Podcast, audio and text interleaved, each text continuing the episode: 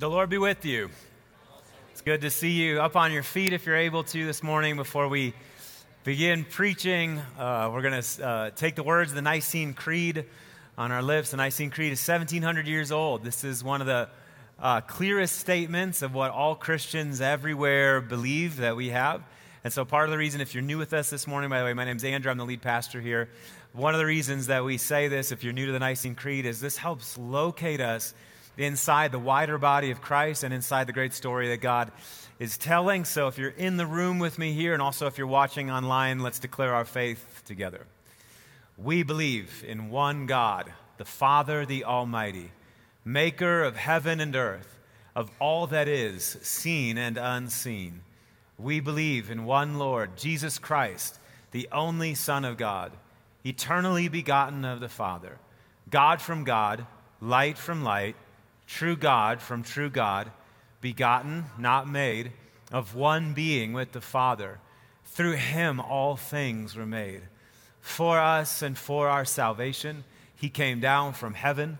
By the power of the Holy Spirit, he became incarnate from the Virgin Mary and was made man. For our sake, he was crucified under Pontius Pilate. He suffered death and was buried. On the third day, he rose again in accordance with the scriptures. He ascended into heaven and is seated at the right hand of the Father, and he will come again in glory to judge the living and the dead, and his kingdom will have no end. We believe in the Holy Spirit, the Lord, the giver of life, who proceeds from the Father and the Son. With the Father and the Son, he is worshiped and glorified. He has spoken through the prophets. We believe in one holy, universal, and apostolic church. We acknowledge one baptism for the forgiveness of sins. We look for the resurrection of the dead and the life of the world to come. If you agree with that, say real loud. You may be seated.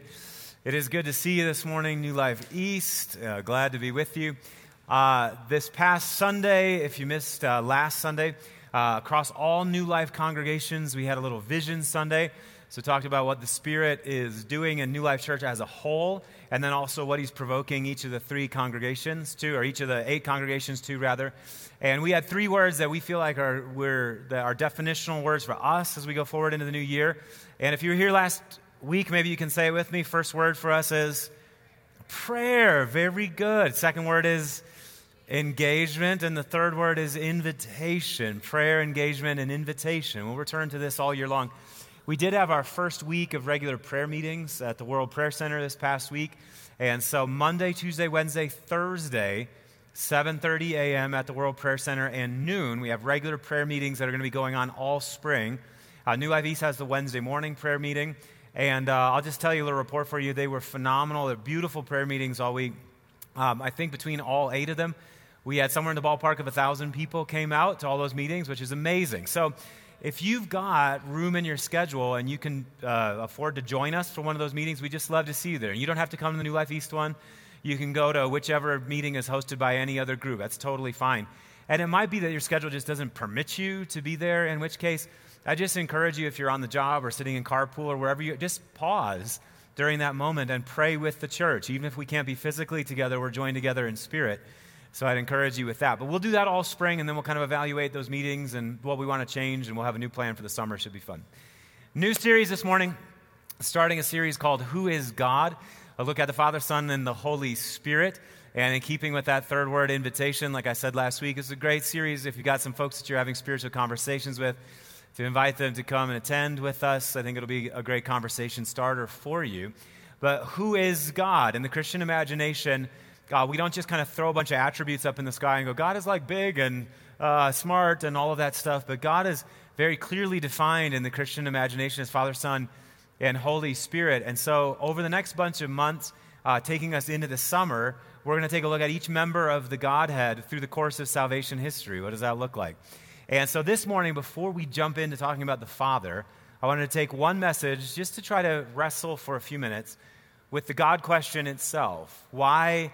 Does the question matter? Is the question about God just another conversation that we have about stuff that's kind of whatever in our world, take it or leave it? Or is it more pivotal for us than that? And I think that it is. I'm going to be in the book of Matthew, chapter 16, if you have Bibles. I'll invite you to turn to Matthew 16. I'll start in verse 13. Before we open the scriptures together, let's pray.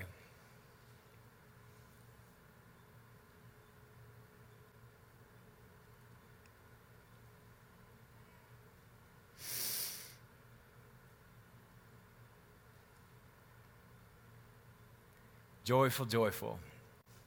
We adore thee, God of glory, Lord of love. Hearts unfold like flowers before thee. Hail thee as the sun above. And so we uh, acknowledge that in this place, that our hearts already are unfolding like flowers before you. Thank you for the gift of your presence in these few moments of worship that we had before we came to the scriptures here. We thank you that already you have begun to open our hearts. Already you've begun to soften us. The psalmist said, like, wax melts before the fire. And when we get into your presence, it's a little bit like that. We come and we have a certain shape and we have a certain look and there's a certain feel to our lives. But when we come into the presence of God, something in us melts and we're made soft before you so that you can press Jesus upon us. I pray that that would be so this morning. I pray that all of the places of our lives that are warped or misshapen, that you begin softening us this morning, oh God, and that you would press Jesus upon us, that you would press the kingdom upon us, that you would make us look like what we actually are sons and daughters of the living God. Do that by the power of your Holy Spirit this morning. Help us. We, uh, we thank you for the opportunity to be together and to talk about these matters. Who is God? I ask that over these next weeks and months, that you would clear lots of debris out of our minds. The scripture says that we take captive every thought and we make it obedient unto Christ. And so we pray that all false thoughts about God would be broken, all thoughts that are beneath the living God that those thoughts would be driven out of our minds and that you would fill up our minds and our hearts and our imaginations with the reality of God as He really is Father, Son, and Holy Spirit. Grant this, we're praying. We say, as always, may the words of the preacher's mouth and the meditation of the hearer's hearts be acceptable in your sight, O Lord, our strength and our Redeemer. In the name of the Father, and the Son, and the Holy Spirit. And everybody said, Amen. Matthew chapter 16, starting in verse 13. The scripture says, When Jesus came, to the region of Caesarea Philippi, he asked his disciples, Who do people say that the Son of Man is? They replied, Some say John the Baptist, and others say Elijah, and still others Jeremiah or one of the prophets. But what about you? He asked, Who do you say that I am? And Simon Peter answered, You are the Messiah, the Son of the living God. Blessed are you, Simon, son of Jonah. Jesus replied, For this is not revealed to you by flesh and by blood, but by my Father in heaven. And I tell you that you are Peter and on this rock, the rock of revelation, I will build my church, and the gates of Hades will not overcome it. And I will give you the keys of the kingdom of heaven. And whatever you bind on earth will be bound in heaven, and whatever you loose on earth will be loosed in heaven. Brothers and sisters, this is the word of the Lord, and all God's people said, Thanks be to God. Who do you say that I am? Is the question that Jesus puts to his disciples. And somehow, everything seems to hang on it. This is not just mere information, you know, like information about the rocks and the birds and the skies and the seas or whatever. But this, in the mind of Jesus, seems to be the pivotal information that encapsulates the whole destiny and fate of mankind, which is why he says, Blessed are you. This wasn't revealed to you by flesh and blood, but by my Father in heaven. And you're Peter, and on this rock I'll build my church, and the gates of the hell will not prevail against it. I give you the keys of the kingdom, whatever you bind on earth about.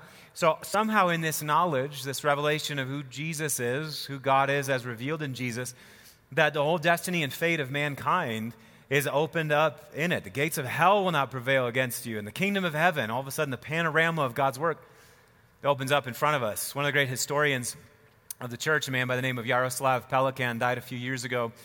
He was a scholar of church history, taught at Yale University for a lot of years. And one of the things that Pelikan used to say was that this question that Jesus asks his disciples is simply the recurring question of humanity. And every person has to wrestle with it in some way and on some level. Who do we say that the God revealed in Jesus really is? And our answer to that question has everything to do with how our lives actually turn out, the shape our lives take. He's making there a broader point, I think, about the knowledge of God. Which is that, again, the knowledge of God is not like the knowledge of other things, but the knowledge of God is the pivotal knowledge about our lives. And who we are and where we wind up and whether our lives become whole or not has everything to do with the way that we think about God. Think about what the Lord says to his people in Jeremiah chapter 31. The days are coming, declares the Lord, when I will make a new covenant with the people of Israel and with the people of Judah. It will not be like the covenant I made with their ancestors when I took them by the hand to lead them out of Egypt, because they broke my covenant, though I was a husband to them, declares the Lord. But this is the covenant I will make with the people of Israel after that time, declares the Lord. I will put my law where?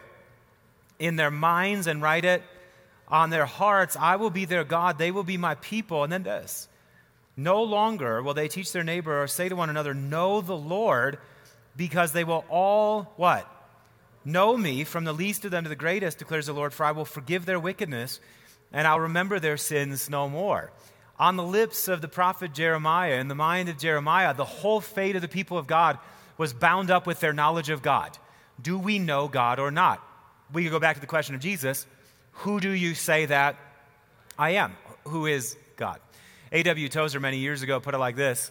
I think this statement is worth meditating on. He says that what comes into our minds when we think about God is the most important thing about us. What comes into our minds when we think about God is the most important thing about. I think there's truth in this statement. I actually side with C.S. Lewis a little bit more, where Lewis says that the most important thing about us is not what we think about God, but what God thinks about us. Right? And so what comes into our minds when we think about God is irrelevant if it doesn't match up with whatever God thinks about us, right? But I think you can also turn that around, and I think you can realize that whatever it is that God thinks about us is irrelevant to our lives unless our thoughts actually match up with the thoughts of God about us. So, our ideas about God actually do make a difference in the shape that our lives take. What comes into our minds when we think about God really may be the most pivotal thing about us. Some examples just to illustrate the point. I uh, grew up in a movement where uh, tithing was very, very important. Was all, that was a stated, understood piece of discipleship. That what good Christians do is we have a number of things that we render as services unto the Lord, and also 10% of our income is given over to the Lord. And we were very, we had lots of teaching around that, and we could tend to be a little bit rigid and dogmatic about it as well. And I do remember when I was 19 or 20 years old, a dear friend of mine went through a, he was going through a really, really difficult year. Um, it was one of those years that, like, how many of you, when you were a kid, uh, you read the book Alexander and the Terrible, Horrible, No Good, Very Bad Day? Do you remember this book? That was like my favorite book. When I, I don't know, if there's something about Alexander that I really related to, you know? He's like chewing gum in his hair and the worst tennis shoes and all that stuff. And then that line, you know, he says, what does he say? He says, I think I'll move to Australia, you know? And that just like killed me when I was a kid, you know? Sometimes you just have a run of bad luck, you know, terrible. And then my friend, he was going through like, it was like a year, terrible, horrible, no good, very bad year. Everything was going wrong. Financially, things were not working out. Job stuff was not working out. He had some health challenges that year that were like very difficult. Uh, his car broke down a number of times that year. Just one of those things. It's just like a string of bad luck. And uh, he was about 20 years old, maybe 20, 21, and he was living with his parents at the time. So that's kind of a, for him anyway, it was like a depressing cloud hanging over his existence, you know, and failure to launch. And so he's got in the middle of this terrible year. And his mom one day went to the mail and she saw a piece of mail that was for him, and the mail was from the church. And so she, so she decided to open it, and it was his giving statement from the previous year. And she opens it, and she has a general idea of how much money he makes, and she looks at the giving statement, and it's definitely not 10%, you know? As she, she goes back around him, she goes, Son, this is why all of these terrible things have been happening to you. You haven't been tithing to the Lord. And so the Lord has, He's been removing His hand from you, you know? You need to get tithing again so that you can get yourself back in God's grace and God's, God's favor. I remember Him coming to me just so, like, I, is that true? Is it true that when I stop tithing to God, that God removes His hand from me? I, you know, and I talk Him through that thing. And so the question that Jesus asks who do we say that God is? Is God like that?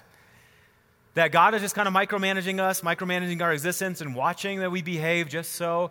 And the moment that our discipleship slips a little bit, or we take, we stray out of the way of God, what He does is He begins to remove His hand from us, and we go, oh, oh, oh, oh, and then we come back to God, and then His hand comes back upon us. Who do we say that God is? You know what that sounds like to me? That sounds like an abusive parent. All right? So, but our thoughts about God, they matter, don't they?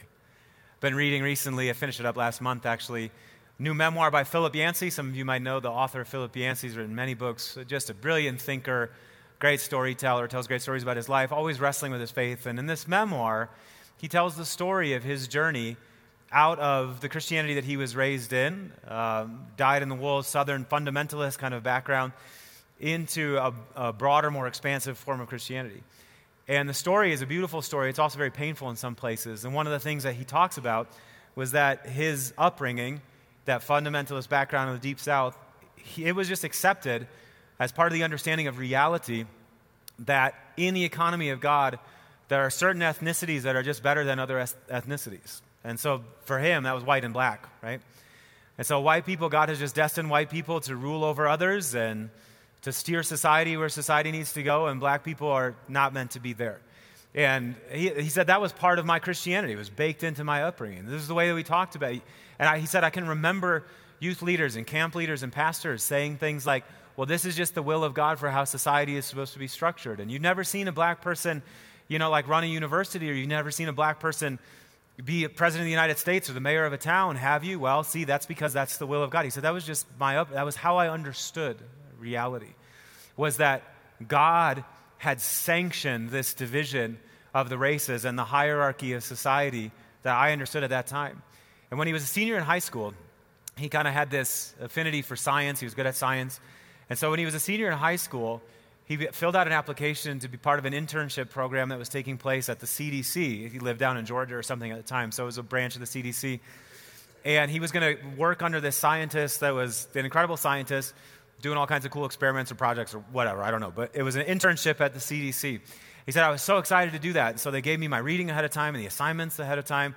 And I did all that with great energy and great gusto. And then I went to go meet the guy that I was going to be working under, a man by the name of Dr. Cherry, for the first time. He said, I went to the building, I went to his office, I knocked on his door, he opened the door. He said, and to my astonishment, Dr. Cherry was a black man. And he said, Something in me cracked. Here is this intelligent, well spoken, kind man who also happens to be in charge. He supervises hundreds of people in his department. And I have been told all of my life that black people were inferior to white people.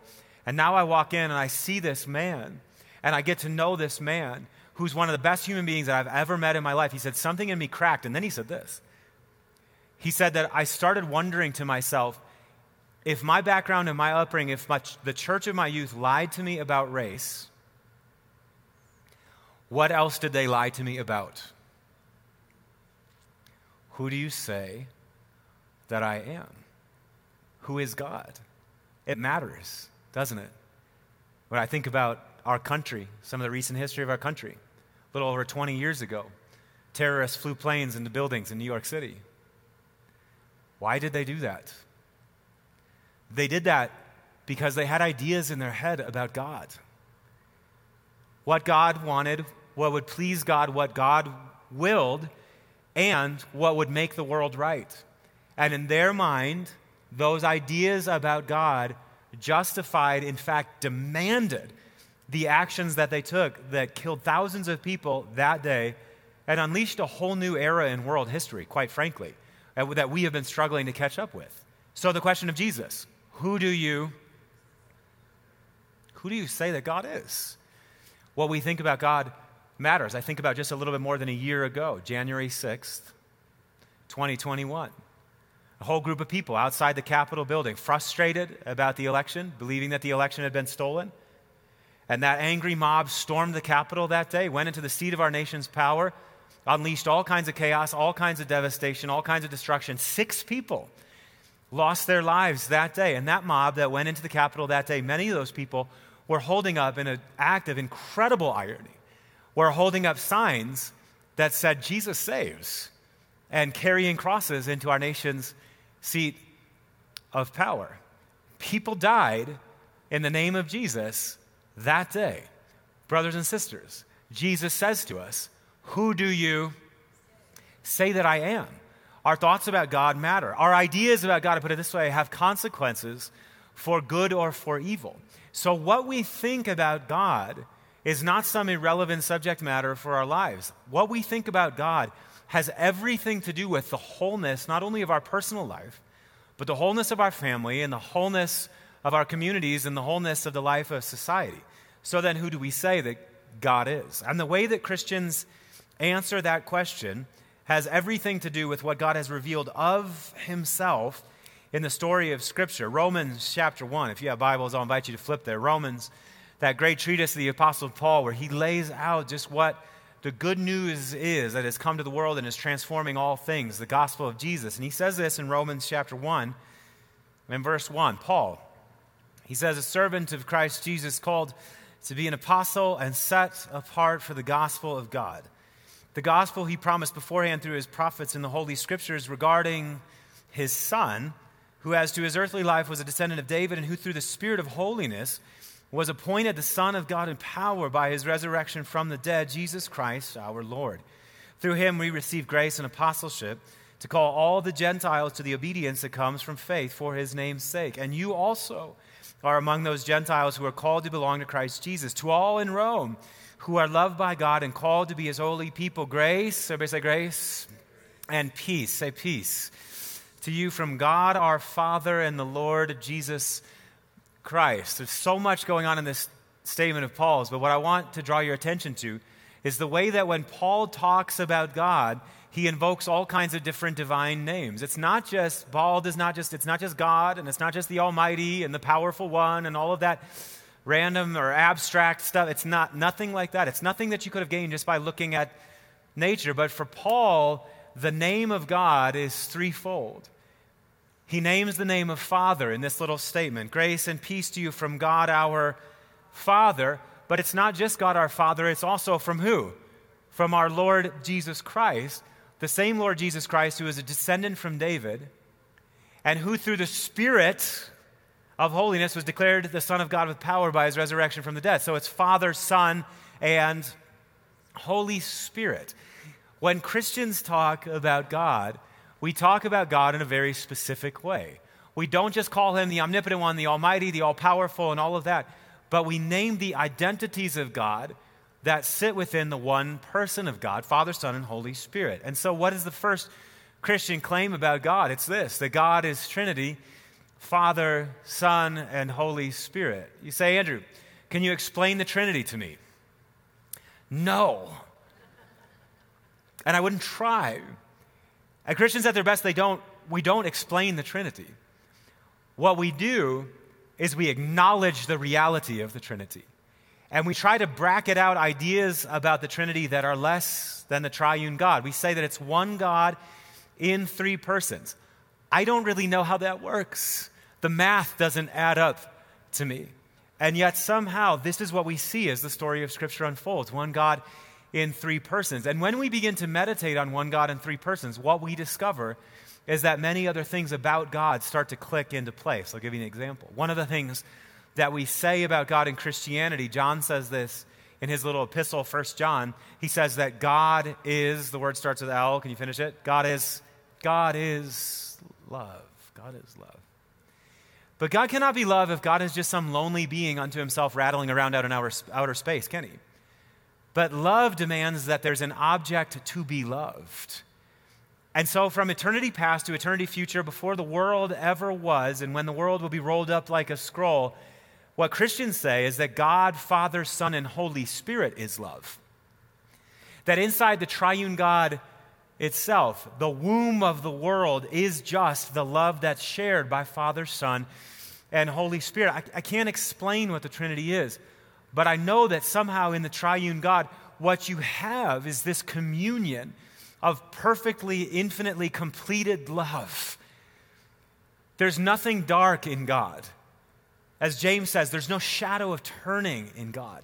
There's nothing evil, there's nothing malevolent in God. God is only always forever love. The love that's shared by the Father, Son, and Holy Spirit in this dynamic relationship that will never cease. The Greek fathers of the church in the few, first few centuries, one of the words that they used to talk about God was that God, in, in Father, Son, and Holy Spirit, the triune God was perichoresis, is the word that they use.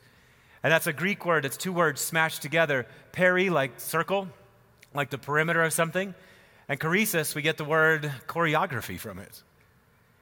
And they say, What is God? Well, God is the choreography, the Father, Son, and Holy Spirit dancing around one another in an endless circle of love forever and ever and always. Can we explain it? No. But what we find is that when we begin to adore God as Father, Son, and Holy Spirit, something in our spirits comes to rest. We find a home inside that knowledge. Think about the great hymn of the church, one of my favorites. It's a great song for opening a worship service Holy, holy, holy. Do you know it? Holy, holy, holy. Lord God Almighty, early in the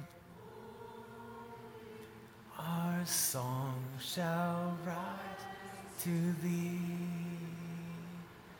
Holy, holy, holy, merciful and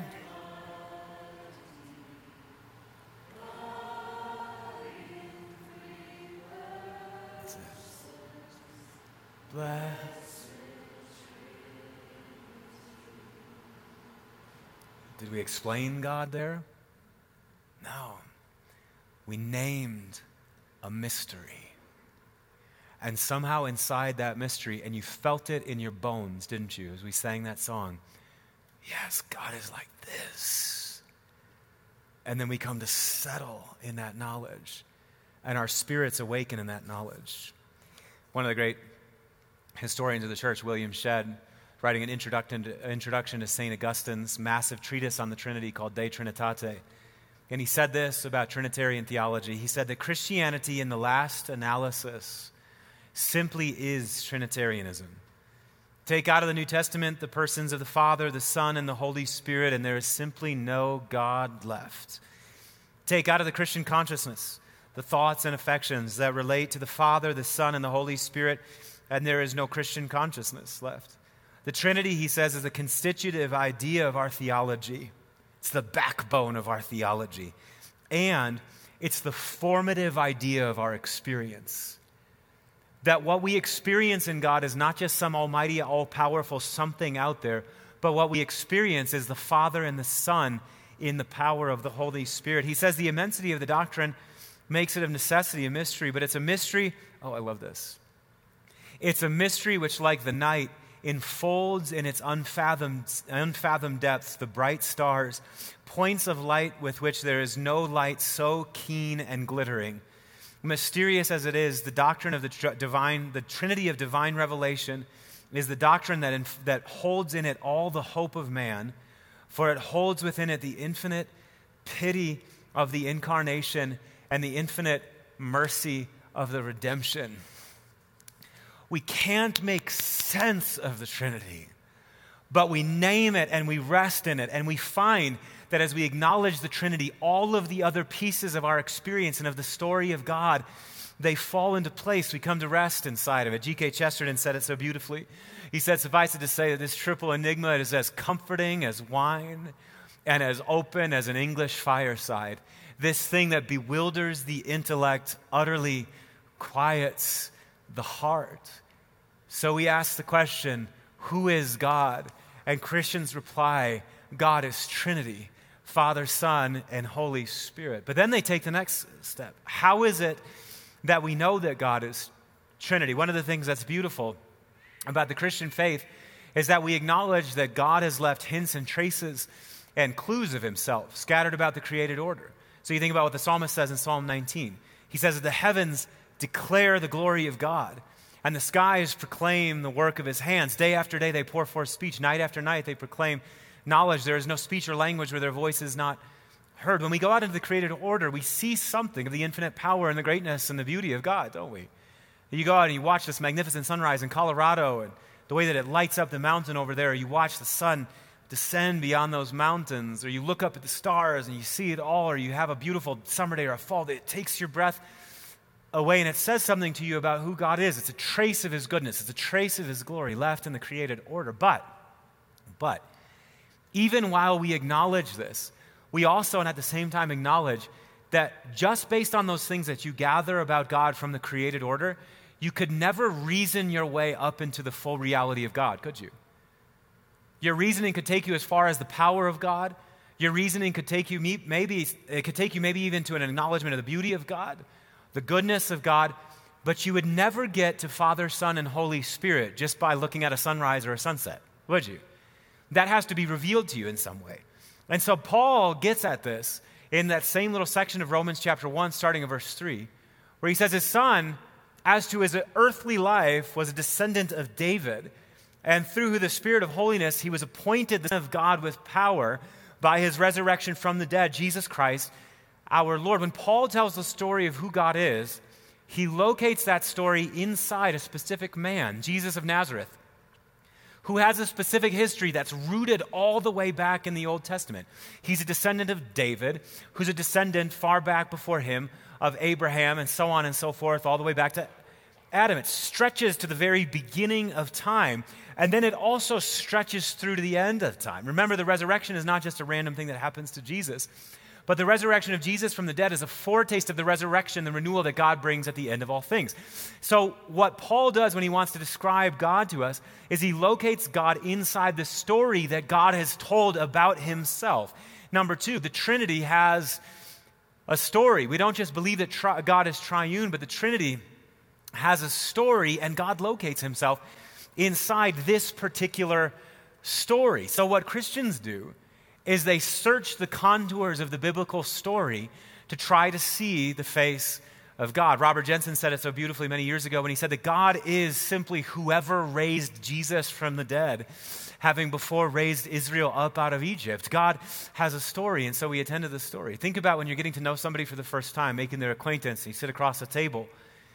What do you say to them to try to understand who they are and what they're about? You say to them, Tell me your story.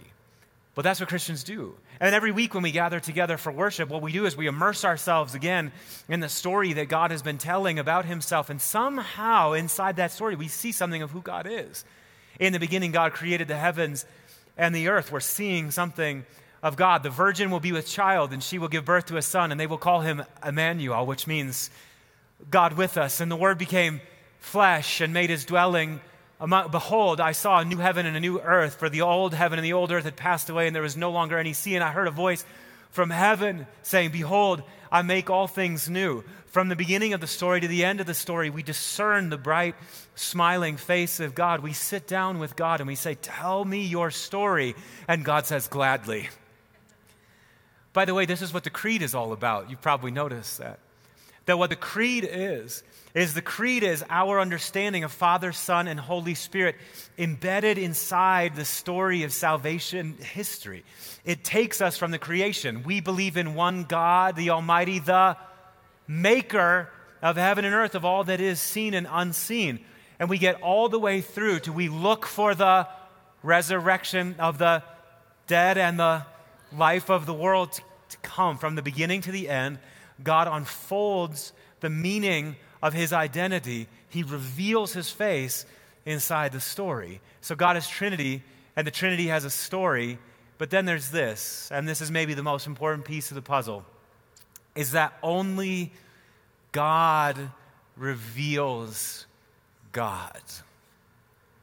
Only God reveals God.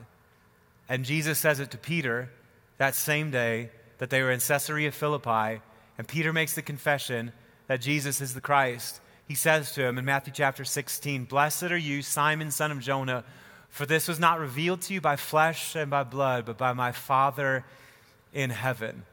If God does not want you to know him, you're not going to know him. But here's the corollary God desperately wants you to know him. It pleases God to make himself known.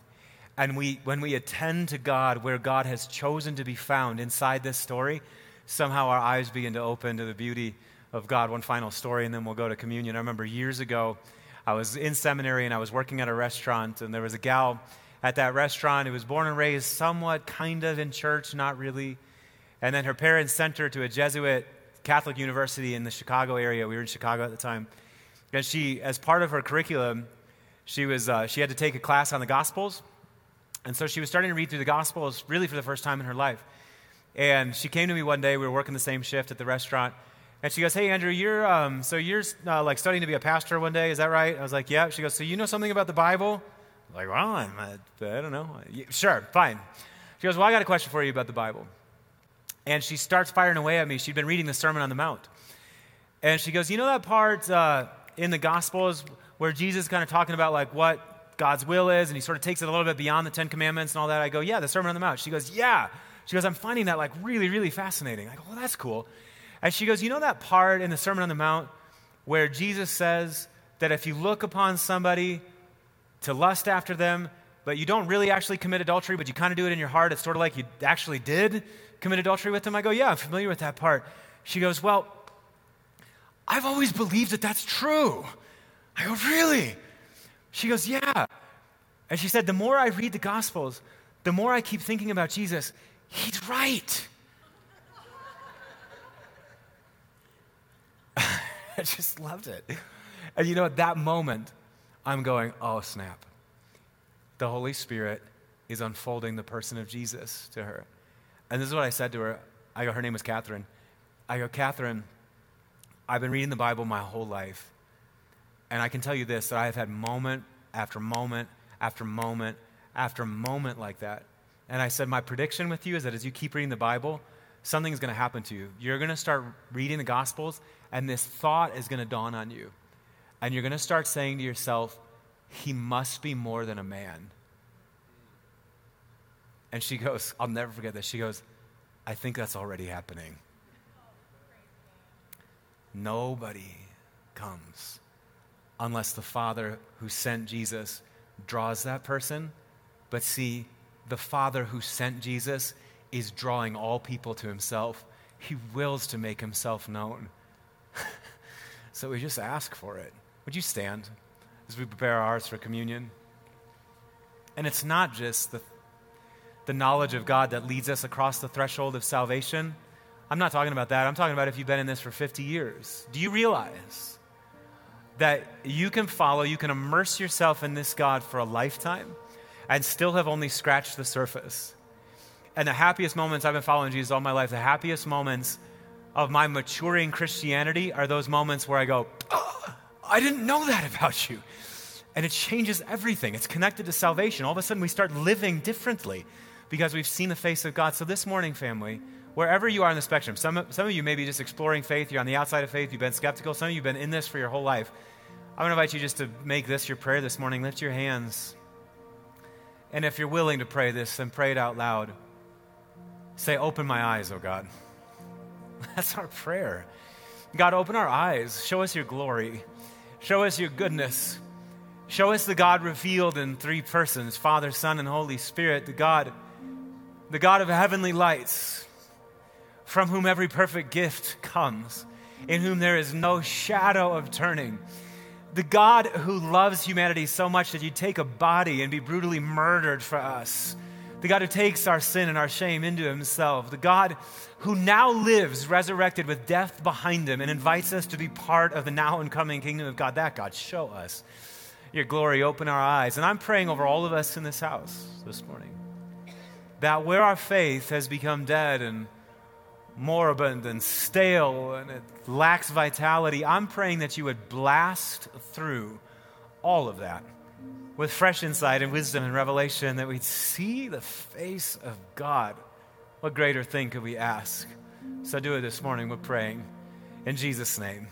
And all God's people said, let's respond in worship, and then Pastor Rory will lead us to the table.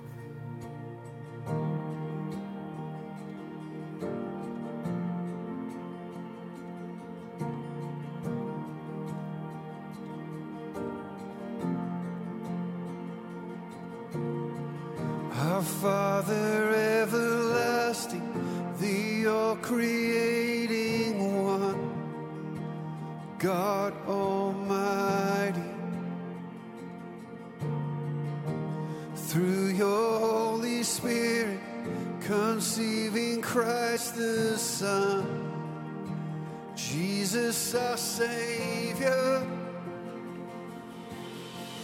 I believe in God our Father. I believe in Christ the Son. I believe in the Holy Spirit. Our God is three in one. I believe in the resurrection that we will rise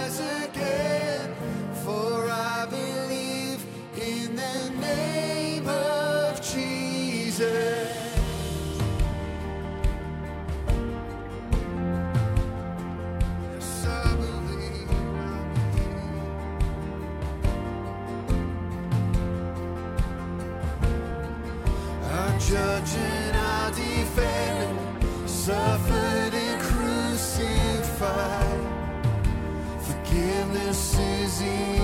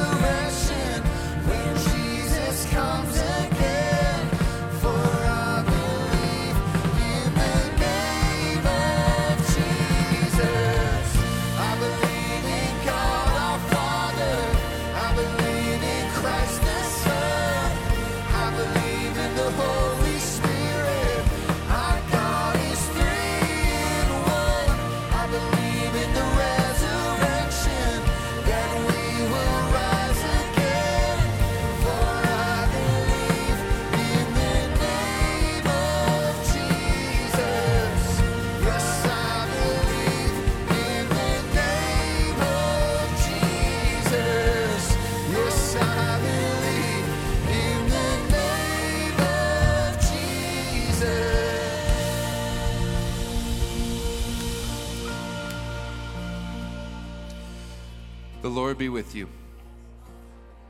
Lift up your hearts. Let us give thanks to the Lord our God. One of the things I find most beautiful about the church is that it exists for two groups of people. It exists for those of us who have had this eye opening experience with the God of the universe. It exists for those of us who have had this moment of awareness and knowledge and, and embrace and acceptance by the triune God of all things. But the church also exists for another group of people. For those of us who, who find ourselves in this room today, even going, yeah, I don't know. Uh, this God thing, the that Jesus is more than a man thing, that there's a spirit that's somehow holy and moves. I, yeah, I just don't know. The church is this space where where both of those groups get, of people get together and come to one place that God has established as his welcoming place, and that's the table. we're both groups of people those of us who are skeptical and on the edge and, and on the fence of, of belief, and those of us who are not just in, but man, we have seen and we have tasted that the Lord is good. And so, right now, we come to this moment where we remember that on the night that Jesus was betrayed, he gathered with his closest friends around a table. Which isn't it beautiful to know that God actually wants to be friends with us? And he, he took bread and he broke it and he said, This is my body, which will be broken for you. Whenever you eat, eat in remembrance of me. So, New Life East, would you simply take that bread, break it, and eat?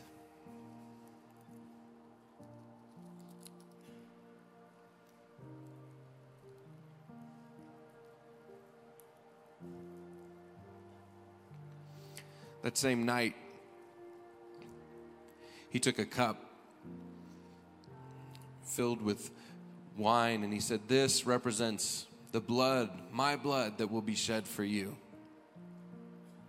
What I love about Jesus in that moment is he doesn't look at his disciples, many of whom in the next 24 to 72 hours would completely disown him and say, Yeah, I just don't know. He looks at all of them, knowing what they will do, and he says, This is my blood, which is shed for you. Out of sheer love, because that is the kind of God that I am. Whenever you drink, would you drink in remembrance of me? So, New Life East, would you drink?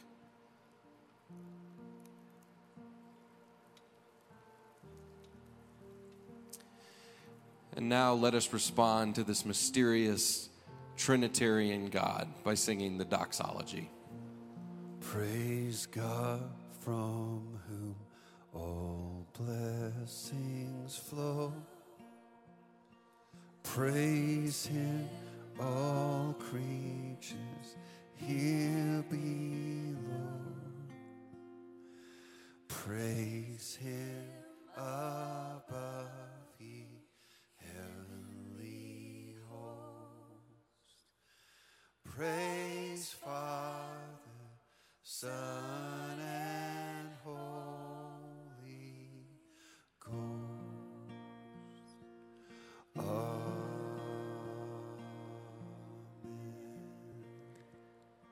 The scripture says that the everlasting God is our refuge, and underneath are the everlasting arms. And I was thinking while we were singing the doxology, Irenaeus, we opened the service talking about, he said that the Son and the Spirit are the two arms of God by which we are embraced by God. This morning we have been embraced by the love of Father, Son, and Holy Spirit. Would you lift your hands, New Life East? Receive this benediction as you go. May the Lord bless you and keep you. May he cause his face to shine upon you and be gracious to you. May the Lord turn his face towards you, and it is always turn, turned towards you. And may he grant you his peace. In the name of the Father, and the Son, and the Holy Spirit, grace, mercy, and peace be with you. Well, thank you. I received that, guys.